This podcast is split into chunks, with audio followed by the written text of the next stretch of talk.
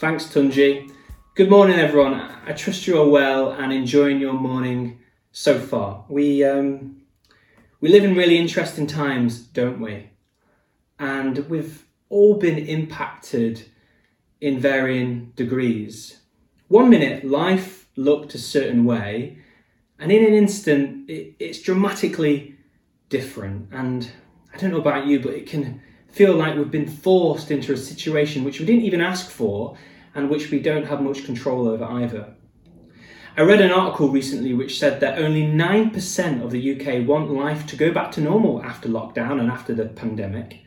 This same article said that, that lockdown had caused people to appreciate their families more. People are enjoying the slower pace of life. People are noticing wildlife more. People are thinking more, reflecting more, finding out things they enjoy, getting to know their neighbours, and even considering working less once all this is over. One of the things lockdown seems to have done is made people aware of what really matters to them. What is essential? What gives people meaning, purpose, and happiness?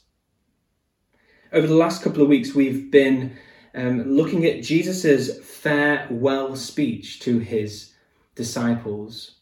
Um, a bit like lockdown, Jesus' disciples have come to terms with a dramatic change in their own lives.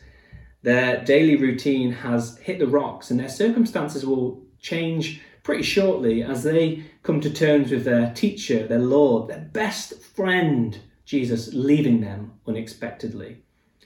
After Jesus raises Lazarus from the dead in chapter 11 with his last miracle, Jesus spends six chapters preparing his disciples for his suffering, death, resurrection, and ascension, which takes place from chapter 18 onwards. And so, with our Bibles, let's continue journeying through John as we read from chapter 16 this morning. And I'll be reading from verse 5. It says this But now I am going to him who sent me. This is Jesus speaking. And none of you asks me, Where are you going? But because I have said these things to you, sorrow has filled your heart. Nevertheless, I tell you the truth. It is to your advantage that I go away. For if I do not go away, the Helper will not come to you. But if I go, I will send him to you, and when he comes, he will convict the world concerning sin and righteousness and judgment, concerning sin because they do not believe in me, concerning righteousness because I go to the Father, and you will see me no longer, concerning judgment because the ruler of this world is still judged. I still have many things to say to you, but you cannot bear them now. When the Spirit of truth comes, he will guide you into all truth, for he will not speak in his own authority, but whatever he hears, he will speak, and he will declare to you the things that are to come. He will glorify me, for he will take what is mine and declare it to you. All that the Father has is mine, therefore I said that he would take what is mine and declare it to you. You know, I imagine that the disciples already started making their plans in their heads of what the many years would look like following Jesus as his fame would continue to grow. Um, unlike us, the disciples didn't have the privilege of hindsight. They, they, they didn't see the whole picture. They, they didn't see the future church empowered by the Spirit, bringing the kingdom. Their immediate thought was, how was this going to impact us? Meanwhile, Jesus is trying to tell them it'll be better if I leave. But oftentimes, I don't know about you, when I'm confronted with bad news, I can't really hear the good. Jesus says to them in verse 5 None of you are asking me where I'm going. You might remember earlier in chapter 13, Peter does ask Jesus, Where are you going? And in chapter 14, Thomas asked Jesus, Where are you going? But it seems by chapter 16 that the disciples are so sad, and as Jesus observes in verse 6, full of grief, that they can't even bring themselves to speak to Jesus. This is Jesus' longest monologue. He hasn't been interrupted since chapter 14. I don't know if you've ever felt like that sad, maybe even angry at a situation you've got no power over and impacts you greatly. You're upset, angry, annoyed, and the last thing you want to do is talk about it. You know, it's in Jesus' departing that the disciples' love for him seems to come out even more. They love Jesus and they can't imagine life without him. You truly don't know what you've got, do you? Till it is gone. For many of us in King's Church, we might feel a similar sadness of separation at this time. Mums, dads, brothers, sisters, sons, daughters, you name it. Most of us are like the disciples, filled with grief and uh, what we would give just for a hug or even a quick face to face natter with those closest to us. Absence really does make the heart grow fonder. When we come together again one day as a church family, I wonder if we will be more appreciative of one another I wonder if we'll see a couple of more extra hugs. I wonder if we'll see increased fellowship, deeper relationships. I wonder if our increased love for one another might even attract others to us. It's worth wondering, isn't it? We can understand the disciples' sadness here. And one of the wrong assumptions, however, they make is they assume that being physically distant from Jesus means to be socially and spiritually distant from him as well. Social distancing is a phrase we've heard a lot over the past couple of months, but it's not a very helpful phrase because it assumes wrongly, like the disciples here, that fellowship and human connection is limited to physical interactions. I heard someone say on the news recently, rather confusedly, what are the churchgoers going to do if their churches are closed? Well, buildings might be closed, but the church, the people of God, is always open. And one of the ways we fellowship and continue to meet is online. The purpose of our online Sundays are not to compete with the rest of YouTube, nor are they an attempt to knock Netflix off its perch of 182 million subscribers. Our purpose for gathering online is, is not for entertainment, nor is it to have the best online Sunday experience.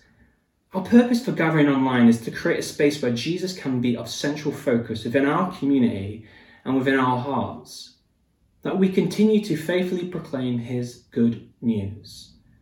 And that unlike Netflix or any other streaming platform, we don't consume, okay, but we open ourselves up to be conformed to his image. And so, as gritty and low budget as you like, it's still weightier. And just a couple of seconds reading and hearing God's word together on YouTube as a church family carries immensely more purpose and weight and truth. It points us to something higher and to something truer and more real. Because this demands something from us. It really does. And as we gather in our Zoom groups, we are sharing in the Spirit and we are inviting Jesus into our conversations as we draw closer to Him. We might be physically distancing, but we are not socially or spiritually distancing from one another. Jesus says in, in verse 7 it's, it's for your good that I'm going away. Unless I go away, the helper or the advocate will not come to you. But if I go, I will send him to you. Did you know in this pandemic, Jesus has sent you a lockdown roommate, a comforter, a helper, a counselor, you know, it's often said that the Holy Spirit is like the Cinderella of the Trinity. Father and Son are ready to go to the ball, but the poor old Holy Spirit is uninvited, left out of our conversations. Sometimes when the Holy Spirit is described, it sounds a lot like someone is describing the Force from Star Wars.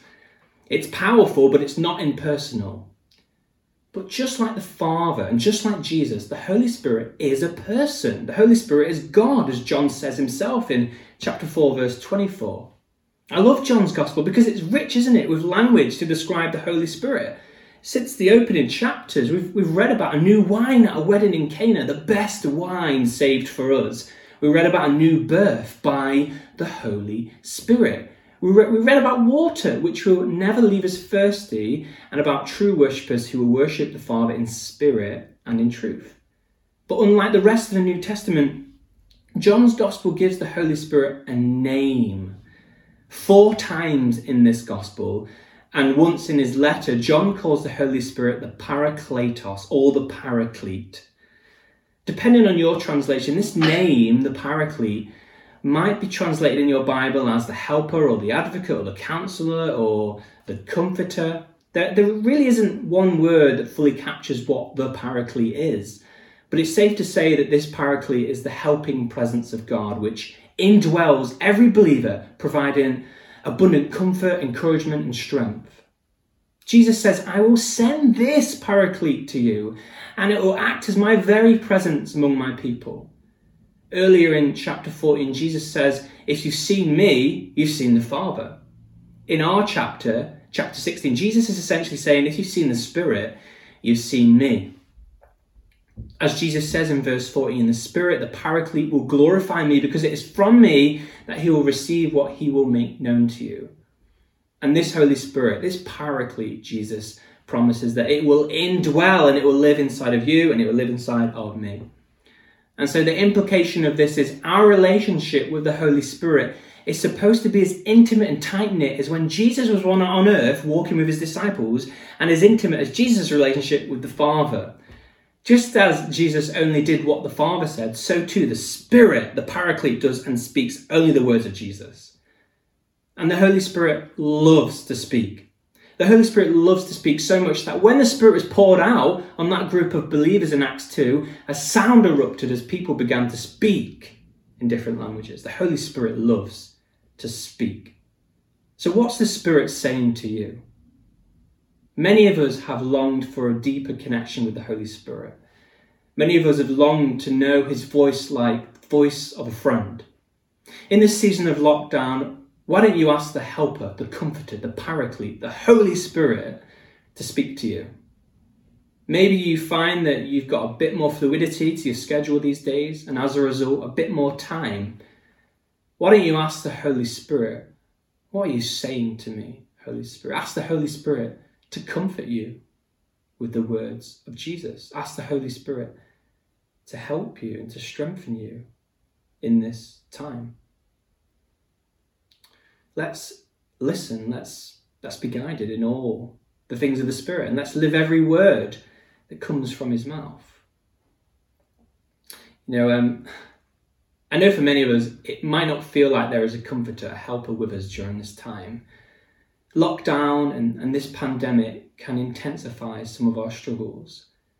For many of us, we feel lonely. Some of us struggle with mental health, depression, negative patterns of thinking anxiety, you know, panic. What are the next few months going to look like financially, health wise, and in so many other areas of life? I don't want to belittle any of these difficult situations that life throws at us, but no matter how bad your situation is, there's always hope. And Jesus says here, there's always a comforter. I won't leave you as orphans, Jesus says in John 14. I will send you a paraclete who will be with you forever. Jesus ends this chapter with a remarkable promise. Join me as I as I end my reading by reading uh, verse 33. Jesus says, "I have said these things to you that in me you may have peace, and in the world might have tribulation, but take heart, I've overcome the world."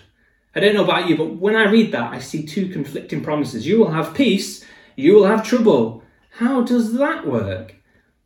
You know, the world, this age we live in, might continue its attacks.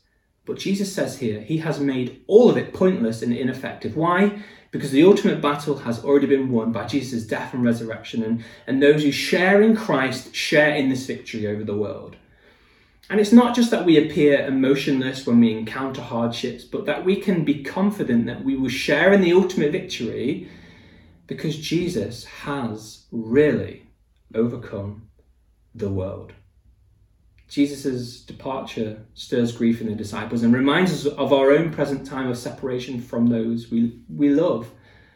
But in order for his work to be completed, the ministry of the Holy Spirit must begin. It's better.